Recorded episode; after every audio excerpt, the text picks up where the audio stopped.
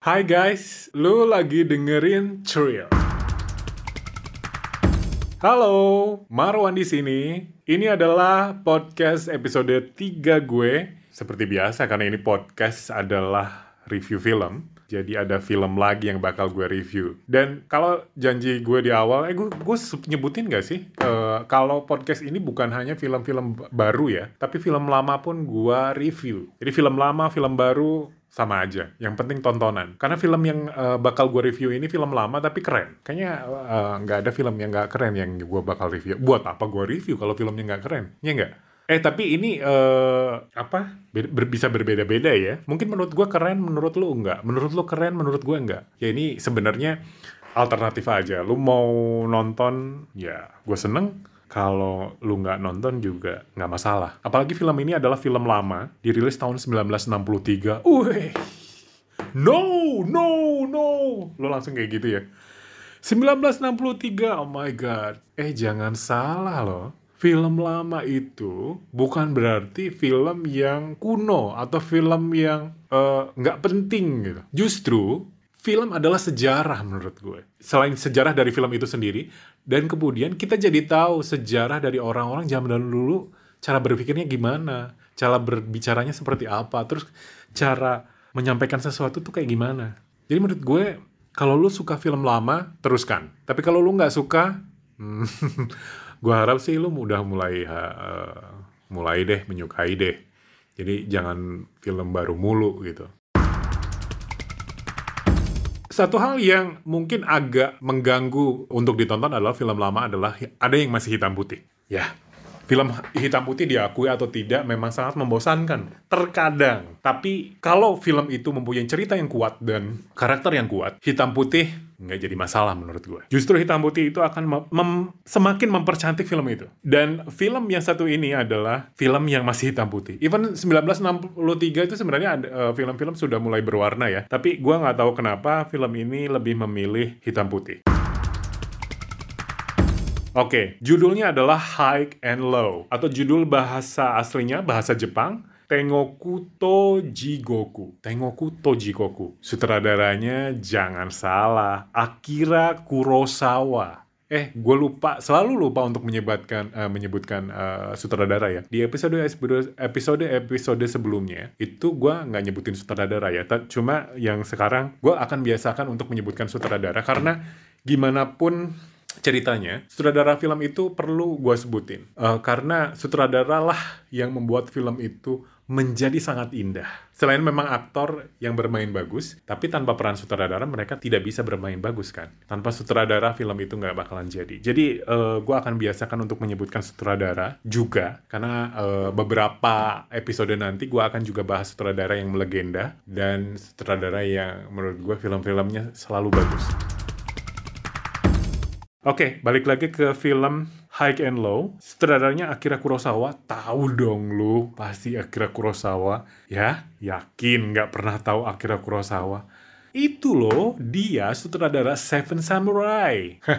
Tahu lah ya, Seven Samurai. Seven Samurai adalah film dari Jepang yang sangat legendaris. Semua orang membicarakan itu. Semua orang di seluruh dunia membicarakan itu. Dari mulai Hollywood sampai seluruh dunia pokoknya. Dan bahkan sutradara-sutradara Hollywood, sekelas Martin Scorsese pun terinspirasi dari Akira Kurosawa. Cara menyutradari Akira Kurosawa. Film Seven Samurai itu. Martin Scorsese, tahulah ya. Martin Scorsese itu kan, wah, salah satu sutradara legendaris yang masih hidup sampai detik ini dan selalu menghasilkan film bagus. Akira Kurosawa adalah salah satu sutradara terbaik di Jepang dan bahkan di dunia. Filmnya yang paling legendaris adalah Seven Samurai. Tapi High and Low yang bakal gua review ini pun tidak kalah legendaris. Even beda masa. Seven Samurai menceritakan era samurai, High and Low di masa modern. Diperankan oleh ini aktor kesayangan dari Akira Kurosawa, yaitu Toshiro Mifune. Toshiro Mifune itu dia hampir bermain di seluruh film-film Akira Kurosawa. Coba lu tonton, ya dicek aja lah di, di Google. Toshiro Mifune. Dia hampir bermain di film Akira Kurosawa. Dan dia salah satu aktor yang sangat berkarakter. Karakternya kuat banget. Dia tuh mungkin punya kelebihan, punya karisma kali ya. Kelebihan itu. Hampir di setiap film yang dia mainkan, even dia mungkin hanya sedikit muncul, dia tuh sangat terlihat dan sangat menutupi aktor yang lainnya. Luar biasa, dia dia auranya luar biasa. Uh, di sini Toshiro Mifune berperan sebagai Kingo Gondo. Kemudian juga ada Tatsuya Nakadai, di, dia memerankan detektif Tokura dan masih banyak lagi aktornya. Cuman di sini yang sangat mendominasi adalah Toshiro Mifune, si Kingo Gondo ini ya.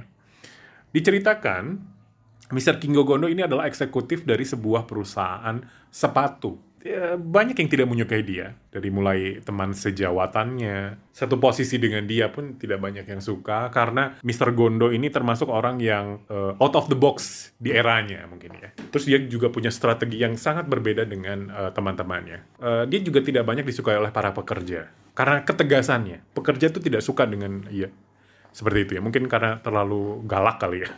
eh, tegas dengan galak beda ya. Kemudian dia sangat kaya raya, otomatis karena dia eksekutif perusahaan uh, sepatu yang cukup ternama di Jepang. Rumahnya aja di atas bukit. Jadi semua orang bisa melihat rumah dari Mr. Gondo ini. Nah, satu ketika Mr. Gondo ini sedang ber, berbincang-bincang dengan istrinya, dengan supirnya, dengan asistennya di satu ruangan di rumahnya. Saat itu musim panas ya di, di cerita ini. Tapi ruangan Mr. Gondo selalu dingin karena ada AC. Dan orang-orang di sekitarnya padahal kepanasan gitu ya, di, di luar dari rumah itu. Jepang dulu dengan sekarang beda ya. Masih banyak tempat-tempat kumuh, masih banyak orang-orang miskin, dan sungai-sungai juga tidak sebersih sekarang. Gitu di situ ada anaknya yang sedang bermain dengan anak supirnya. Uh, biasa anak-anak usia SD gitu berlarian ke sana kemari tapi itu tidak mengganggu ya tidak mengganggu perbincangan mereka karena anak-anak ya biasanya bermain-main tapi tiba-tiba ketika anak-anak Mr. Gondo keluar bersama anak supirnya tidak jauh tiba-tiba ada telepon bahwa anaknya Mr. Gondo diculik. Tidak ada angin, tidak ada hujan, padahal anaknya tadi aja main, kenapa diculik? Kan aneh. Dia langsung berlari untuk mencari anaknya. Ke mana, ke mana? Wah, panik lah. Si penculik itu minta uang tebusan. Tutup, gitu. Panik. Mr. Gondo mulai panik bersama istrinya juga panik. Dan juga asistennya untuk mencari tahu. Supirnya juga untuk mencari tahu. Ke mana anaknya? Tiba-tiba anaknya muncul dong anaknya muncul dan mengatakan bahwa temannya yang anak supirnya itu dibawa lari oleh orang gitu. Justru anaknya Mr. Gondo itu ternyata tidak diculik, dia malah pulang. Dan yang diculik adalah anak supirnya. Dan ternyata penculik itu salah dong, salah menculik. Tapi tetap dia menelpon lagi dan dia minta tebusan. Dia tidak peduli mau anak supirnya atau anak Mr. Gondo sekalipun. Masa sih Mr. Gondo tidak mau kasih uang tebusan? Kalau nggak kasih uang tebusan, anak supirnya akan dibunuh. Tebusannya adalah 30 juta yen. Nilainya sangat besar ya. Karena kalau Mr. Gondo menebus uang tebusan itu 30 juta yen, otomatis dia akan miskin mendadak. Semua asetnya lenyap. Berarti nilai yang sangat besar. Di situlah cerita mulai berjalan. Dan apakah Mr. Gondo akan memberikan uang tebusan? Dan apakah anak dari supirnya akan berhasil diselamatkan dan siapakah yang menculik? Nah, itu juga yang jadi pertanyaan. Film ini lumayan menyentil beberapa hal dari mulai orang-orang kaya yang tidak perlu di, tidak peduli dengan ya ada kesenjangan lah di situ. Yang pertama adalah orang kaya yang tidak peduli dengan uh, kemiskinan. Jadi dia asik sekali dengan kekayaannya. Kesenjangan sangat terlihat di situ. Rumah Mr. Gondo ada di atas bukit, sementara di bawahnya adalah rumah-rumah yang rakyat jelata lah kayak gitu ya tidak strata sosialnya tidak sama, sangat miskin. Justru di sekitarnya itu sangat miskin. Rumah di rumah-rumah petak dan berada di lingkungan kumuh, kemudian juga eh, rumah-rumah yang ada berderet di di pinggiran uh, apa namanya sungai gitu ya. Sementara rumah Mr. Gondo ada di atas bukit yang dia begitu apa ya pongahnya untuk menunjukkan bahwa gue kaya nih, gue kaya dan orang-orang tuh nggak nggak banyak yang suka dengan Mr. Gondo. Terus kemudian di film ini juga diceritakan tahun 60-an biasa ya. Drugs, iya minum-minuman. Dan bahkan gue ngerasa nuansanya sangat Hollywood di film ini ya. Nuansanya sangat noir. Jadi gue ngeliat gue ngerasa kayak film-film Alfred Hitchcock. Gue ngerasa kayak film-film detektif-detektif di tahun 40-an, 50-an di Hollywood gitu. Nuansa uh, kelamnya uh, bisa terasa di situ. Tokyo di situ sangat kelam, Jepang tuh sangat kelam, sangat hitam dan putih, terlihat sekali dan dan itu indahnya film ini. Film ini bagus untuk sebuah renungan, untuk sebuah pemikiran bahwa Kekayaan itu tidak selamanya bisa membantu atau menolong seseorang. Kekayaan itu bisa lenyap seketika. Dan ketika sudah lenyap, apakah kita masih mampu bertahan? Atau justru kita akan menjadi putus asa begitu ya? Ini adalah salah satu karya Akira Kurosawa yang sangat kuat. Karakter, cerita, penggambaran Jepang waktu itu, Kemudian juga beberapa aktor bermain sangat bagus. Ya tentunya aktor utama juga sangat bagus ya. Kalau lu suka Akira Kurosawa, lu harus nonton High and Low yang dirilis tahun 1963. Kalau ada 5 bintang, gue kasih empat setengah. Karena gue tidak nyaman dengan endingnya. Udah itu aja sih. Endingnya tidak begitu greget, kurang greget. Tapi dari awal sampai menuju ending, keren banget. Endingnya tidak sesuai ekspektasi sih. Itu aja sih. Empat setengah ya dari lima bintang. Oke, sampai ketemu di episode keempat.